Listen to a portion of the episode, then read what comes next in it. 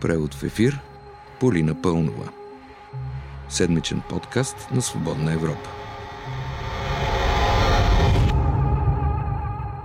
Значи, много съм притеснена, ви казвам. За бившия депутат от ДПС Делян Пеевски и за столичната кметица Йорданка Фандъкова. Сега ще ви споделя и на вас тия тревоги, но първо, не че не знаете, петък е, вие слушате превод в ефир, аз съм Полина Пълнова.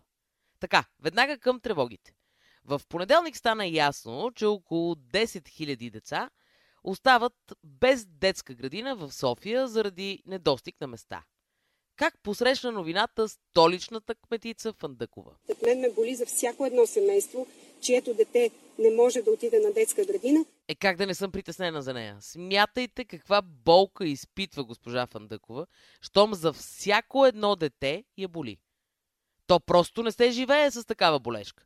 Затова и госпожа Фандъкова опита да се отърве от болките за около 200 деца. В контролирания от опозицията Демократична България столичен район Лозенец се строяла детска градина за 150 хлапета. Строежът, обяви Фандъкова, се бави. Отмахнахме 150 болки. После, в район Триадица, казва госпожа Фандъкова, се бави и реконструкцията на помещение за детски ясли. Отмахнахме още 50 болки. Останахме с около 9800 болки или иначе казано 9800 деца без места в детската градина.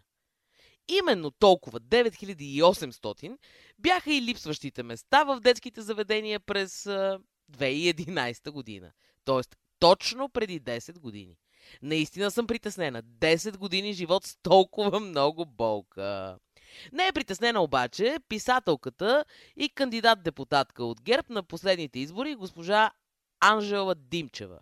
И ако според Фандъкова опозицията е виновна за забавяне на някои строежи на детски градини, то генералната вина според Димчева е на покойния президент Желю Желев да я чуем пред България On Air. Това беше грешка на Желю Желев да разреши без никакви критерии София да се заселва от провинцията. Аз съм си гледала моите две деца с разлика 6 години в къщи. Не са ходили на детска градина. Ако аз бях родена в Свищов, щях да си седа в Свищов и да развивам местната економика. Постеят детските градини в страната. Разбрахте ли? Постеят детските градини в страната, а те от Свищов ми дошли в София.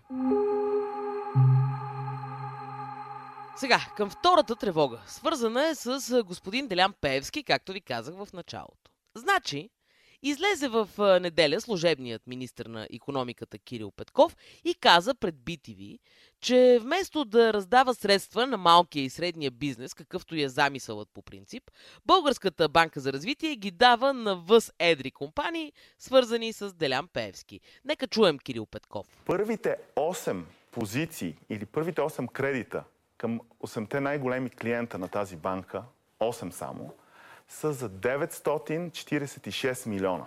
Това означава, че всяка една, всеки един от тези 8 клиента е получил над 118 милиона. Четири от тези 8, а, когато човек отиде в журналистическите разследвания, които има доста за тях, а, се вижда, че има недиректна и може би има недиректна а, връзка с господин Пеевски. До тук добре, както се казва. Това е новина от а, вчерашния вестник обаче. Колегите от Капитал от няколко години пишат за това. Откъде дойде обаче моята тревога?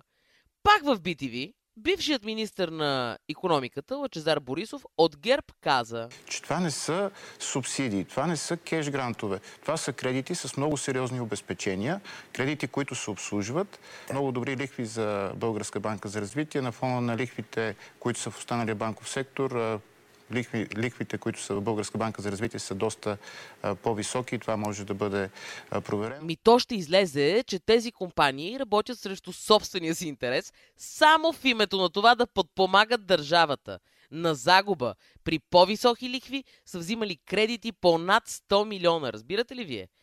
Добре, че пак пред BTV заместник-председателят на ДПС Йордан Цонев ни успокои, че Пеевски нищо няма да загуби. Делян Пеевски, нито членове на неговото семейство, нито дружества, в които той е участвал като бизнесмен, не са вземали кредити. Всъщност, нито едно журналистическо разследване не е твърдяло, че Пеевски е вземал кредити. Става дума за свързани компании. Но такъв въпрос зададаха колегите от телевизията, на такъв въпрос получиха отговор. И като стана дума за BTV, след дадено за медията интервю, служебният министр на вътрешните работи Бойко Рашков заключи пред БНР за водещите на BTV. Ако съм собственик на тази телевизия, моментално ще ги отстраня от водещото предаване. После се извини за тия си думи. Но е удивително как без оглед на политическата ориентация, публичните личности в България, доберат ли се до висок държавен пост, започват да раздават съвети за кадровата политика на медиите. Нещо, което в западния свят наистина е немислимо. Да не забравяме как преди година, например, бившият премьер Бойко Борисов се обърна към репортер на BTV. Който ви е прехвърлял акциите, не го направи. Да се хвана на въпрос. Впоследствие BTV заведаха дело срещу Борисов, от което наскоро медията съобщи, че се отказва по търговски причини. Нямаме съмнение, че всичко това се случва, защото Смея да твърдя, че в България свободата на словото е толкова свободна, че е, трудно се сравнява с другите държави. И тъй като сме на тема свобода на словото. Преди седмица в Панорама беше новото острие на ГЕРБ Любен Дилов син. На въпрос дали бизнеси се мачкат в България, той отговори така. За мен мачкането на бизнеса е малко като въпрос свободата на словото. Друго си е интелектуалецът, както го нарича Борисов. Вижте с колко малко думи, колко много неща каза господин Дилов. Понеже за бизнеси стана дума. Крупният бизнесмен и партньор по игра на карти на бившия премьер, става дума за собственикът на градост Иван Ангелов, познат като Пилето, каза през тази седмица, че се е объркал. За какво ще си запитате вие? Не е за плеймейтката, за формите се бил объркал. Сещате се за кои форми, които България получи като дарени от Дубай в разгара на COVID-кризата миналата година.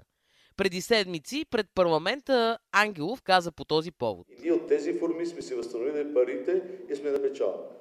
Това е чиста бизнес сделка и целта е да се печелят пари, както от всяка бизнес сделка. Това признание дойде на фона на твърденията на всички държавни институции, че формите са били дарение. Тази седмица Ангелов вече се поправи. Формите са дарения и ако се наложи на БЧК ли беше? На българския червен Да, формите. Не, не твърда грешка. Грешка. Еми грешка, объркал съм се фактическа грешка в изказването и в това. Ма глупости, как ще продаваме форми? Просто грешка. И добре, че се поправи господин Ангелов, защото и за него се притесних, както за господин Пеевски. Не знае човекът кога е на печалба, кога дарява. Как ли се справя с бизнеса си? Сменяме темата рязко. В интервю за БНР съпредседателят на Демократична България Танас Атанасов попита. Каква е работата на вътрешна сигурност на МВР да прилага специални разузнавателни средства по отношение на лица от политическите партии и хора, които са били водачи на листи на миналите избори? Впоследствие пред Свободна Европа Атанасов уточни, че става дума за 32 политически лица. Ако това е вярно, то това е истински политически скандал. За сега няма как да се установи какво точно става обаче, защото всички шефове на служби в България са пуснати в неплатен отпуск до есента. Найс А. И накрая, две коалиции. В четвъртък стана известно, че националистите от ВМРО, НФСБ и Воля се обединяват за предстоящите избори. Отново ще бранят християнското семейство от джендъра, този път в по-широк състав, както е видимо. Корнелия Нинова, която също, както знаем, се бие с джендъра, се опитва да привлече към БСП стари отцепници от партията. Ако трябва да ползваме близка до социалистите лексика, тая работа изглежда малко като купуване на фабрика на 8 септември, но от страна на потенциалните партньори на БСП. Защото знаете какъв резултат постигна БСП на предходните избори. Такъв беше преводът в ефир тази седмица. Аз бях и още съм Полина Пълнова, а с вас ще се чуем идния петък. thank you